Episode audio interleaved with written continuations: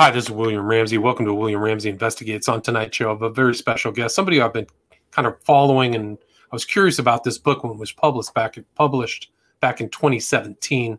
The title of the book is "The Led Zeppelin Curse: Jimmy Page and the Haunted Boleskine House."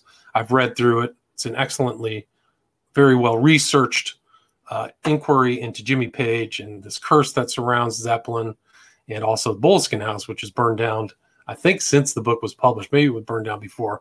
But uh, the author, Lance Gilbert, is coming to us from New Zealand, and he's taking time out of his schedule to talk about this book. So, Lance Gilbert, are you there? Yes, indeed. Hey, thanks for having me on, William. Uh, it's a pleasure to be here. Awesome. Well, thanks for agreeing to the interview. For people who may not have heard of this book, The Led Zeppelin Curse, Jimmy Page, and the Haunted Boleskine House, can you talk about your background and what led you to write the book?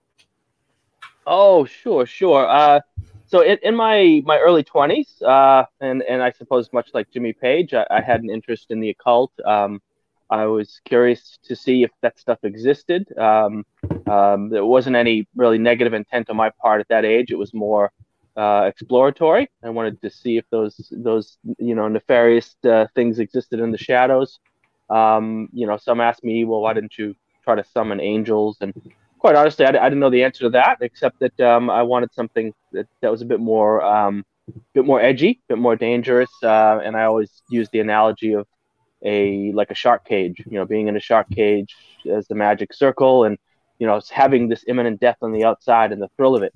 And now that I look back on it, um, it's pretty foolhardy. I'm lucky I'm still here because I, I did uh, knock on some doors that opened and uh, in ways I didn't expect. And um, I suppose the positive end of that is that I, I, I did learn quite a bit, uh, at least from my perspective, on how those realms operate. And, and I say that from my perspective because everyone, uh, you know, views or experiences these things through a different lens or not at all. So I'm, I'm not going to be someone that says this is how it is. That's a red flag for me.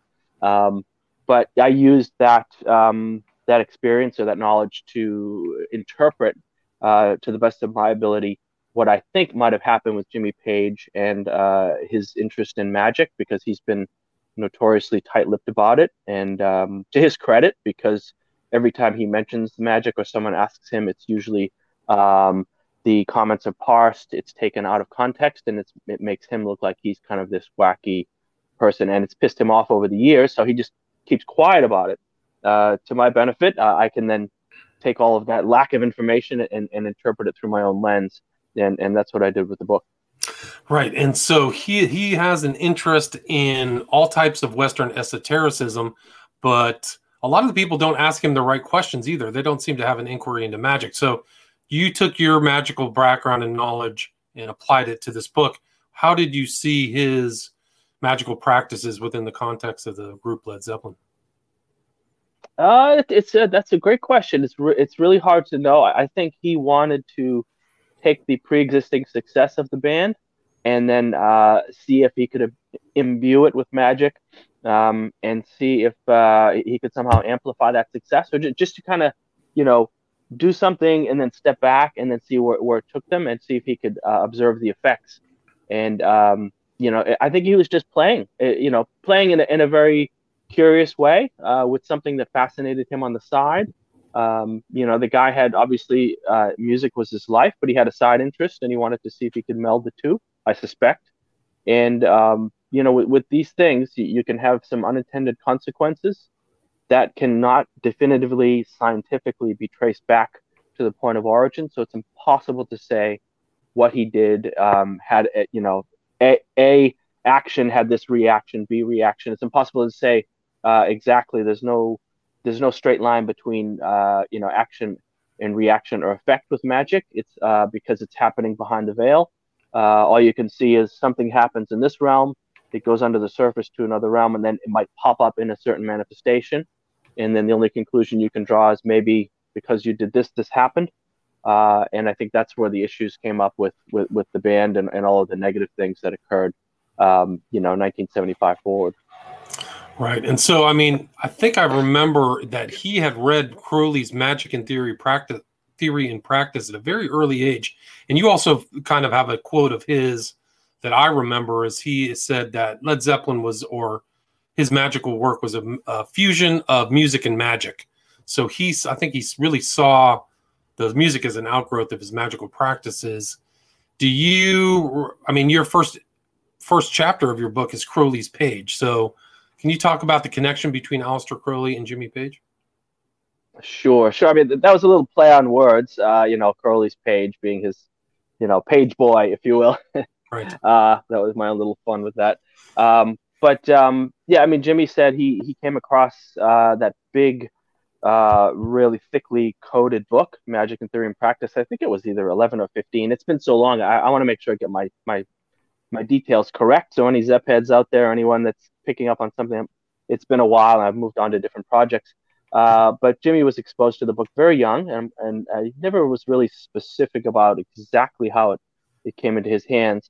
But certainly, it um, it started his dialogue with with magic, and um, you know, not just specifically with ritual magic, um, you know, Western, but but everything. He really explored quite a bit because uh, he was just uh, um, you know someone that was always searching and curious. Uh, but um, yeah, he became fascinated with Crowley. Um, you know, um, "Do what thou wilt" have have an effect in in his. That was Crowley's uh, phrase that was quite famous, and and it was basically to Page just meant, you know, do your true will, do what makes you happy. Other people interpret it differently, but from Jimmy's perspective, it was just find what makes you happy and do it. And by doing that, uh, you're going to have a positive effect on those that you encounter afterwards because you're you're not a miserable accountant. No offense to accountants out there, but if you're a miserable accountant and you're and you're always this grumbly kind of sour person, that's not going to really have a good effect on people you encounter. But if you find what makes you really happy, uh, other people are just going to want to resonate with that and go, "Wow, what do you do? Why are you why are you so positive and happy?" Because I'm I find what makes me happy, and I'm fortunate enough to pursue it. So, um, Jimmy, I mean, I'm I'm pretty sure it's Led Zeppelin three. That was Jimmy's coming out when he uh, had um, Crowley phrases um, put on the runout groove of the master. So uh, do what thou wilt, and so mote be it, uh, which is a magical phrase. Um, and uh, then it you know went to Zeppelin four with the symbols. Uh, funny story. I, I was doing some research just last night, and uh, boy, J- Jimmy's interviews are really interesting because depending on what the person asks, Jimmy will. I know he'll look at them kind of sideways and go, "Okay, what is this person going to spring upon me?" This guy he asked Jimmy about um, Zoso, the the uh, the sigil or symbol, and I'm like, oh, oh no, Jimmy's gonna get really pissy and start snapping at him because he does that sometimes in interviews. And um, sure enough, Jimmy Jimmy must have liked this guy because the way he answered it was, and it was a very a very oblique answer that went all over the place. And he said, look, it, it's a sigil that um, or a symbol uh, that it was almost like a stamp, like craftsmen used back in the ancient times. They put their stamp or, or their you know the stamp of their their work that that represented them. That's all he really said. And then at the end, Jimmy kind of laughed and he said, uh, uh, "Are you are you are you satisfied with that that um, evasive answer?" right. And and so Jimmy knew what he was doing. He I was waiting for him to talk about it, and he just kept talking around the answer. And I'm like, "Oh, he's doing it again." And then he finally circled back and did that whole laugh thing with, "Hey, I did that on purpose." And, that, and the interviewer didn't probe further, which is good. No, it's interesting because I've seen him question that on French TV. He also did, uh, I think, a Cambridge interview.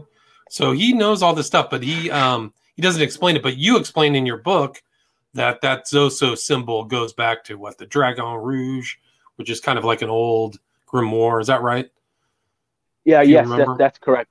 It, goes way back, and, and it's been around for quite a while. However, um, with my interpretation, and I think from some stuff I've read, uh, you can take a, a, symbol or a sigil, and what you do is you personalize it.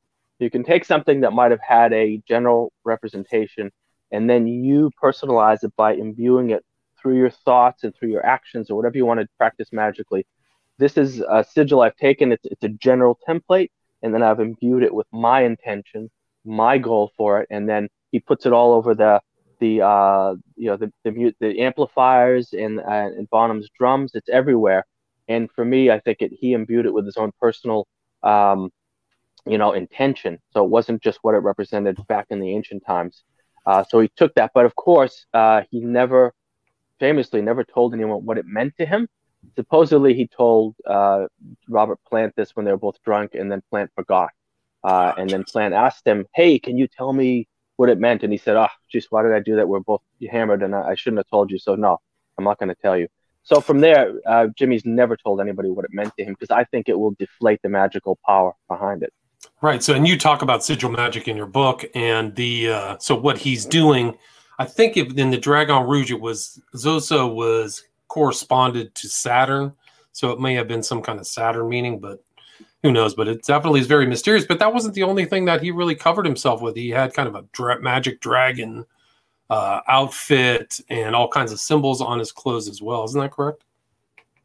Uh, yes, yes, and I think, um, and, and then once again, this this is my theory. I mean, I really preface in the book, hey, look, this is my interpretation because Jimmy never talks. This is my take on it. And still, some people will say, "Oh, this isn't true. You can't prove it." I said, "Look, I don't. I, am not trying to prove it. It's just an idea." Um, and I, I, Jim, the only time the only time Jimmy's ever mentioned um, anything at all uh, about his magical practice was uh, talismanic magic, which is which is using sigils and symbols. The only time, and I and I, I know the article because I found it. Uh, the only time he was very specific about his practice, and it was uh, was talismanic magic. So we know on record that Jimmy has said he does practice that, which can take many forms. Uh, so running with that, the dragons all over his suits I think it was a form of magical protection. Uh, the hmm. Dragons came out after Jimmy started uh, collaborating with Kenneth Anger. Uh, I, you know, Jimmy's never commented on it, so I, you know, I can't be proven wrong here. But my theory is that he put those dragons all over him to protect himself, um, because talismanic magic can protect you, uh, deflect things, or it can draw good things to you. And there's the whole discussion around what's an amulet and what's a talisman, but they, they tend to cross over a bit depending on the magical tradition. But I think the dragons were there as a protection from um, Kenneth Anger and his salvo of rage that came at him because Jimmy didn't complete the soundtrack. Right. He didn't complete the soundtrack for Lucifer Rising. He was the original artist. And uh, he had met, I think he had met Kenneth Anger on one of his journeys to buy a bunch of Crowley stuff. I think Cole was the name of the manager for Led Zeppelin. And he talked about Jimmy always traveling around trying to buy all of Crowley's amulets, implements. I think he's the largest collector of Crowley regalia in the world, if, uh, if I remember, my memory serves me correct.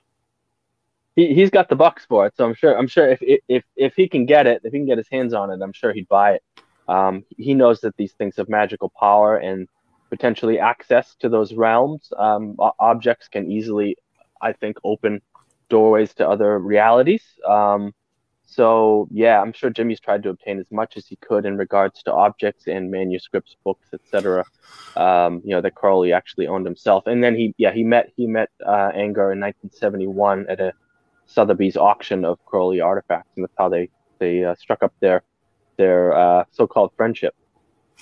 Right, and so then, but he wasn't. Uh, Page wasn't just a collector of items. He collected what's on the cover of your cover of your book is Boleskine House. Can you talk about Boleskine and why that was important to Crowley and Page?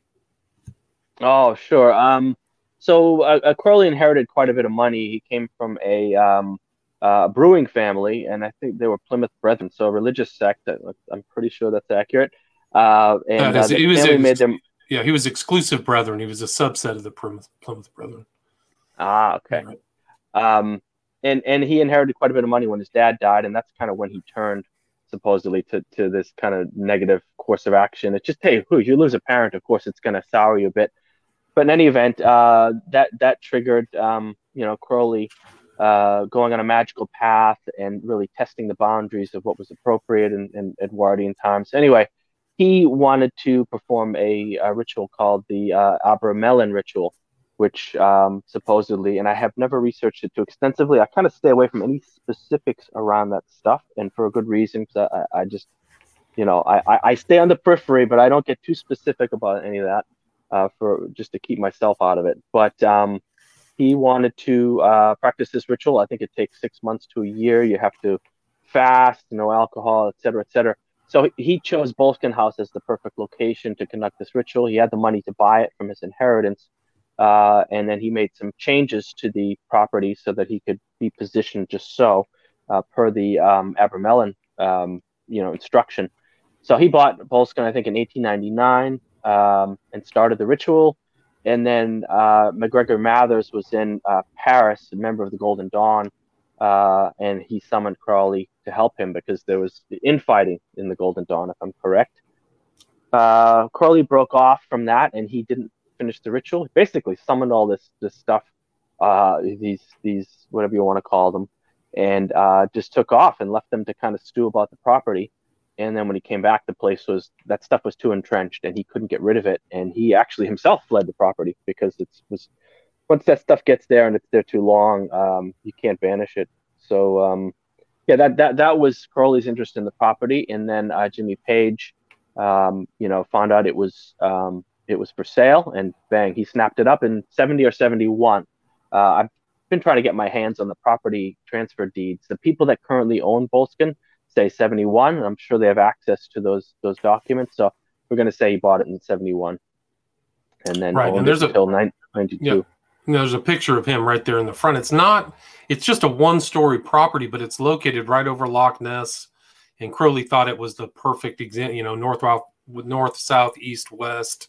So he could perform this ritual. And he said that like entities were floating around around there. And then uh, one of the guys went crazy and tried to kill his wife and all kinds of stuff, all kinds of not good thing. And I think the Skene references a church, right? Wasn't there some legend that a church was on the property and then it burnt down with parishioners or something? Does that sound familiar to you? Yes, yes. I think it was the 1600s. I'm not sure. Late 16, early 1700s. Um, and there was a, a kirk. They call it a Scotland kirk or church on the property. Um, and and the legend is that it uh, burned down during um, uh, during mass. Everyone was locked inside and burned down there's there's no documentation to prove that, but it's a legend that is perpetuated. And um, of course, all that trauma energy on, on, a piece of land, all those people dying in one concentrated spot, uh, could, can really have an effect on the the veil. I think between realms and a location. So supposedly, Boleskine House was built, um, uh, you know, over the ashes, if you will, of that that burnt down church, um, built by the Fraser family. Uh, Fraser family is very famous in Scotland um, and uh, you know, one of the Frasers built it as a hunting lodge, and then they they slowly added on to make it more of a uh, a home, uh, and then um, yeah, and, and then it went from there. It went from there, and then it. When did it burn down? Do you remember what year that was? Uh, when I was writing this book, or when I was doing research on it, uh, let me think here. Uh, I know it burnt down a, sec- a second time in 2019 uh, after after it was purchased by uh, Keith and Kira uh, Readdy. Um, I'm trying to think of the first uh, burn down period. I think it was 2015, if I'm not mistaken, in December. I could be wrong. Uh, if I'm wrong, I should know this, but it's been so long. I think it was 2015 that it it burned down. Um, and then that's I did all the research on the book and started writing it 2016, released it 2017. So I'm pretty sure it was December 2015 was the first time it burned down, um, and it caught fire mysteriously. I don't think they've ever uh, determined exactly what happened, except that a Dutch woman, uh, a wealthy Dutch businesswoman, owned the house, and her daughter, she as a vacation home. So her daughter and her boyfriend were there at the time, and they had been shopping, and then there was some electrical fire, but the fire brigade can't can't confirm exactly what happened, so it's listed as a mystery event.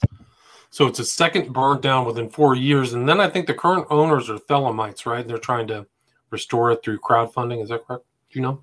Uh, yes, yes. I've been following them pretty pretty closely. Uh, uh, they're land developers. Uh, I think uh, Kira's an attorney. Keith is yes, he's uh, he's uh, studies uh, you know uh, Thelema, um, and I think also also sorts of other religion. He's got a degree in in comparative religion, I believe so they're really you know smart people um, they're intellectuals um, how deep they are into Thelema I, I don't know um, but they're rebuilding it and they they have approval to put I think it's 10 um, little holiday homes um, almost mm. like hotel units in the property I think to raise money and to, and to keep the place funded so that they, they can do tours. Uh, and I can imagine the security around it because it uh, somebody crazy guy you know lit the place on fire in 2019 as they were restoring it which is a real real blow to their efforts. And i can imagine you know how frustrating that would be. So i'm sure they've got it really locked down now um, you know to keep it safe. And and that wasn't the only property that page was interested. My understanding is he was curious about Crowley's Abbey of Thelema as well. Is that correct? Do you know? Yeah, yeah, that that was a really neat story. I had to do quite a bit of digging on. Uh, so in 1975, um, the band uh, they were on holiday in Greece, and that was the Plant family, Page family, and, and I be, believe Benji LeFevre, if I'm pronouncing his name right, he was the uh, the vocal assistant for Plant and also one of the engineers.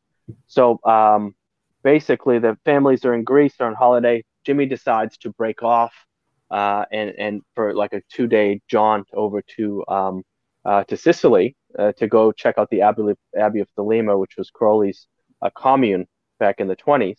And this place was just dilapidated at the time. Supposedly, two brothers had owned it together. One was a communist, one was uh, fascist, um, and they hated each other. right. so they the, built the a property... wall in between the half, one half of the property, so. the other they hate each other. Yeah. Oh, so funny family. Um, so uh, yeah, J- Jimmy was told about the property. Um, I think when he had met with Kenneth Anger because they had a few sessions. Uh, he might have known about it ahead of time, but I think Anger had encouraged him or had kind of lit the fire, if you will, to say, "Hey, go check out this property." Uh, once again, the magical power associated with it, I think, drew Jimmy in. So he he went and he checked it out during this trip to Greece. Sure enough, I've I've researched it up and down, inside and out, and from what I understand, while they were at the Abbey, that's when Robert Plant got into this into really bad car accident uh, on the countryside in in uh, Rhodes, Rhodes, Greece. Um, bad injury for him. His leg just shattered. Uh, his kids were injured. His wife had bad head injuries. Uh, the only person that escaped was uh, Scarlett Page, and she was in the back seat along with the Plant children. She didn't have a scratch on her supposedly, um, which I find interesting. Um, and she's just she's wonderful. She's a photographer, and I follow her a bit, and she just seems like such a nice person. Um, you know, really nice lady. She's around my age in her forties, uh, late forties. But anyway, yeah. So she wasn't injured. So who knows? Maybe she had some sort of protection through her dad, or it was just by by chance. Who knows? Um, but that was like one element of the Led Zeppelin curse was that car accident, right? And then Page's son Karac, I think he passed away two years later. Is that correct? Seventy three? Can't remember. Uh, 77, right 77, before sorry. they they were in New Orleans and they were about to they just had left the Oakland show, uh, and that's when he found out in New Orleans. And uh, just just it's tragic. I mean, it's a compelling story. Uh, it's it's, it's a tragic story. There's all these, um, you know, I do not take that lightly. Um, you know, and I try to to write about it in a, in as, as sensitive as a way as possible. Um, I can only imagine. So, um, a lot of folks will, will, when I see this written up online, they'll conveniently say that Anger did his curse in 75. He, he really supposedly cursed Page or said he would curse him in 76. So, but, but Jimmy had agreed to do the soundtrack for Lucifer Rising in about 72, uh, if I get it right. And once again, back in the 70s, there's, there's not a whole lot of exact information on it, just talk, talk, and some people have different details. So he agreed to do this in 72 ish uh, and just just didn't get around to doing it. He ended up getting uh, from his anger says he did 20 minutes out of the 40 minutes that he agreed to do. Jimmy says that in an interview he did 31 minutes, but either way, he didn't get the 40 minutes that Anger wanted specifically, and so Anger was hounding him to get it done. Jimmy became addicted to heroin.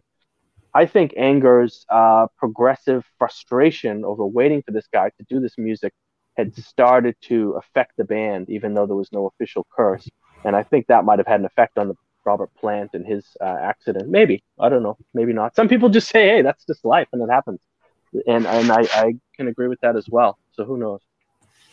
But uh, yeah, so I mean, they had the curse. Bonham passed away in what 1980, so they had definitely death. that was the end of the band in 80. Um, but it wasn't a lot of their if you look at a lot of the lyricism of even stairway to heaven or you had houses of the holy these are there's definitely some kind of occult uh cult references there correct?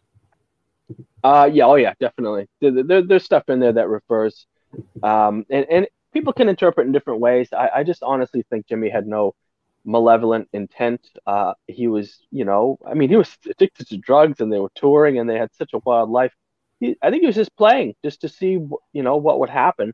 I'm, I'm not saying it's the right thing to do, and I think in hindsight, he probably, you know, I think he once went on record to say it was regrettable um, that he had such an intense interest in Crowley. I, I'm pretty sure he's reflected on it and connected the dots that something, you know, in, in his involvement with magic might have reverberated on the band. Um, he wouldn't, I'm sure he wouldn't say anything publicly, but I know he's reflected on it. Um, and he said it was regrettable. So he, he knows that, you know, something was set into motion by that, but I don't, I don't think it's his fault per se. Right. I mean, I think that, uh, Anger called "Stairway to Heaven" "Stairway to Heaven" the most evil song that he'd ever heard because the the potency of the occult references. But you say like you read quote "House is the holy" in yours. I mean, can you talk? You have a chapter on music or music as ritual. Can you talk about like the ritual elements of their music? Uh, it's been a while, so specific specifically, but um, with the concerts, I mean, Jimmy um, would always do this uh, violin bow solos, which were really cool. I mean, they sounded amazing, and just visually, what a what a what a great you know element to their to their performance. Um, and he he does this um, uh, ritual where he is um, calling the corners, and it's kind of a you know you know north south east west. He's like creating this magical space on stage with the violin bow, using it as a magic wand there's it's something on YouTube there. I mean, it's pretty obvious to anyone that has the you know is the slightest bit open minded that he's doing something, whether he's just playing or doing it theatrically and with no intent. Who knows? Um, but he knew that the energy in those those stadiums and those auditoriums, all that electrical. I mean, that's a, people's minds are you know these radios. There's an electrical charge there uh, and all of that focus on him at one specific point on stage, he catches it, and then he can direct that energy, um, and and to what you know intent? Who knows what he had? Um, but he was playing with with all this energy that he had access to, uh, you know, in those venues with all of those people. I mean, I can imagine the rush. You know, I mean, those guys said that they would just be high for days just off the charge of, of being in, you know, at, at the center of all of that. So uh, it's a, it's definitely a real thing and quite palpable, I'm sure. So, um, yeah, I mean the, the ritual extent. He all he often did that, uh, that whole calling of the corners with his violin bow. Uh, he also used the theremin, which is a really interesting um, uh, instrument, um, and that he used that on stage um, with Robert Plant. They did this whole back and forth thing, uh, and the song remains the same. They did that. It was a really really good uh, performance. But um, yeah, he definitely played with with energy and music on stage to open portals and just to see what would happen. I think.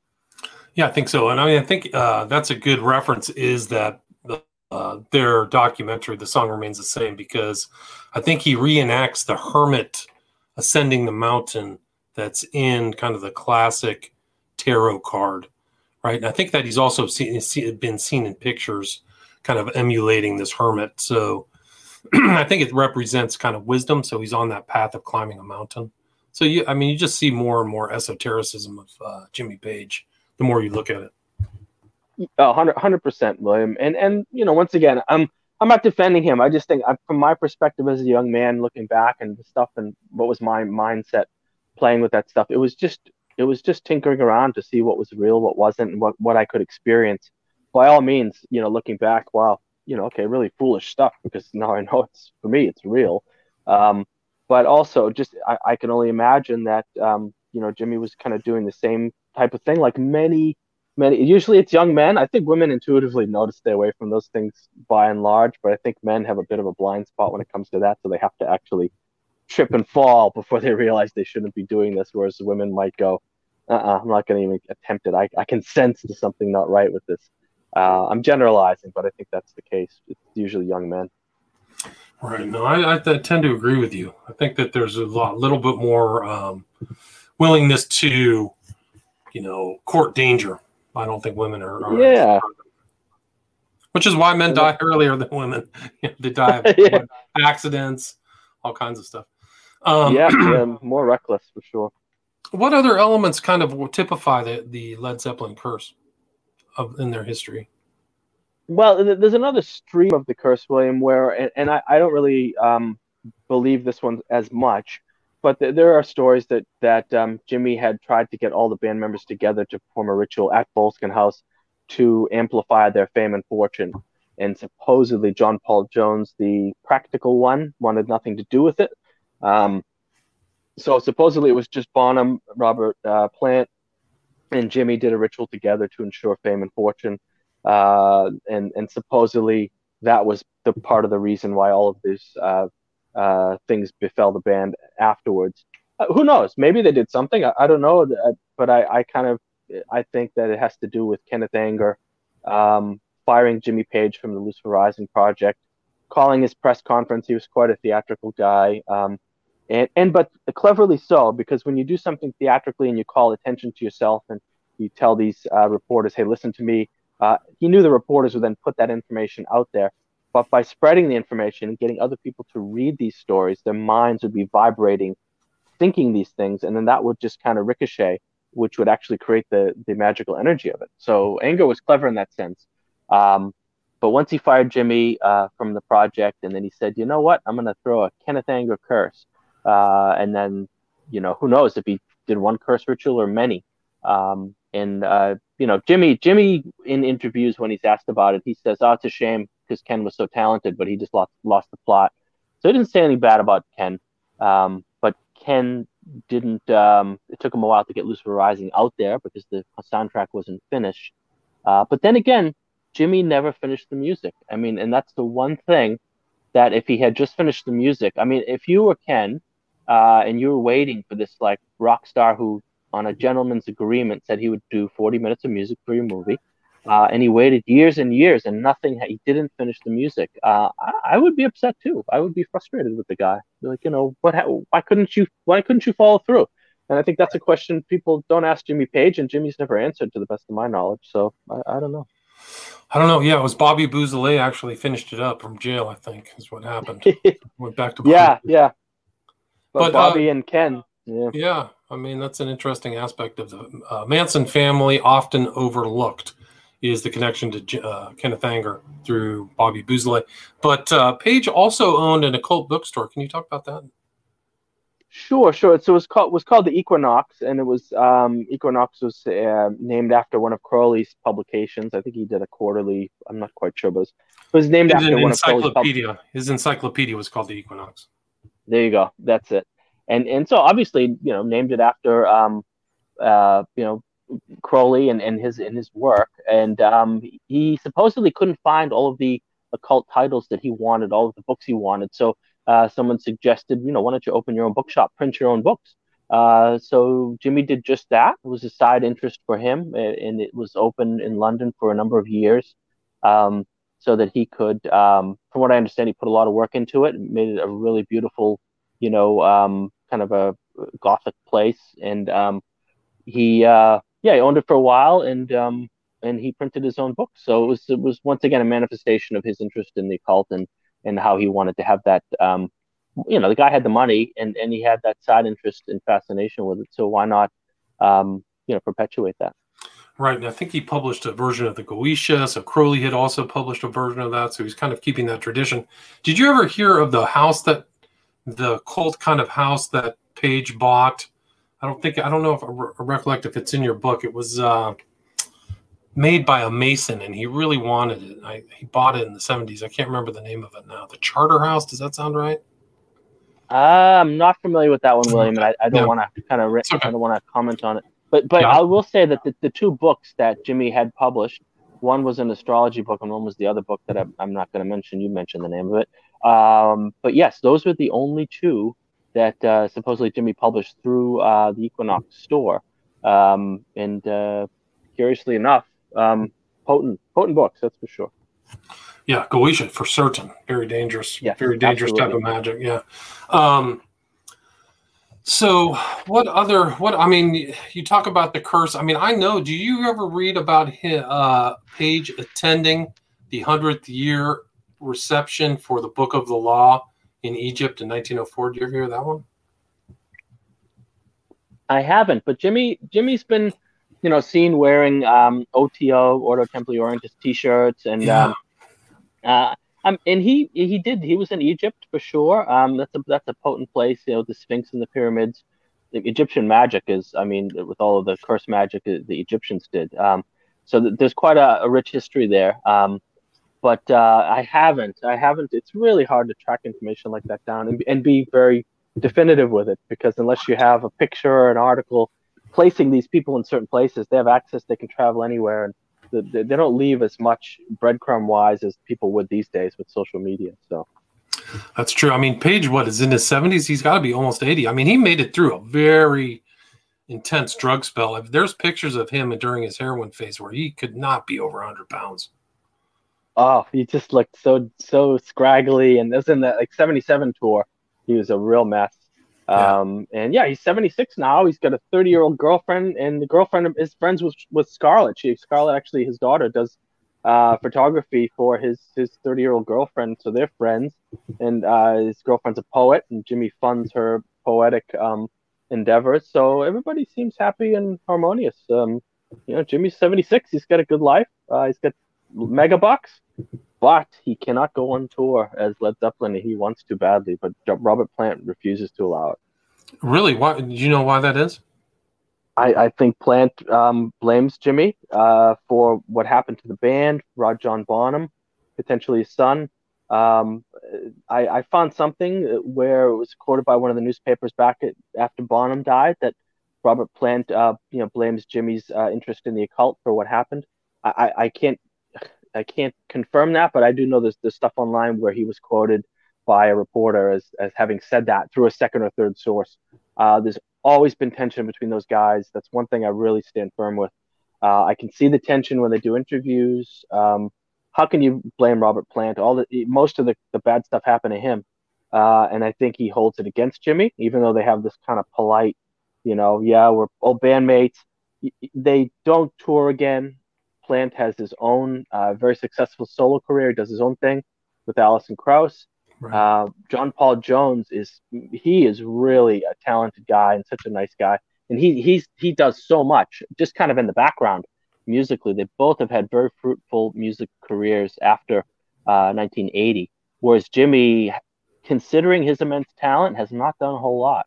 And Anger's Curse was all about not not killing him, not hurting him, but uh, the Curse of King Midas is about creating um, illness or creative impotence. And then we know King Midas, everything he touched turned to gold. Jimmy has got megabucks, and um, you know, so everything he touched did turn to gold afterwards. But also uh, creatively, Jimmy has been stunted. All he wants to do, and he said through the media for years, you know, if only Robert would would agree, we'd go on tour again. Jimmy wants that energy. He doesn't want the money. He wants the the feeling of, of traveling again and reliving those days as Led Zeppelin and Robert Plant. You, you need the lead singer. And Plant says, nope, we'll do a one off show here and there, as they have done uh, periodically, but there's no touring, there's no new music, nothing. And I think Plant holds it against him and he says, nope, not going to happen, dude. And, and I really believe that. That's really Absolutely. fascinating. Because what is what has uh, Page really achieved since 1980, since Bonham passed away? So well, I mean, yeah, some people will say, "Oh, he's done this and this. He's did the Death Wish soundtrack, and he's collaborated with the Black Crowes.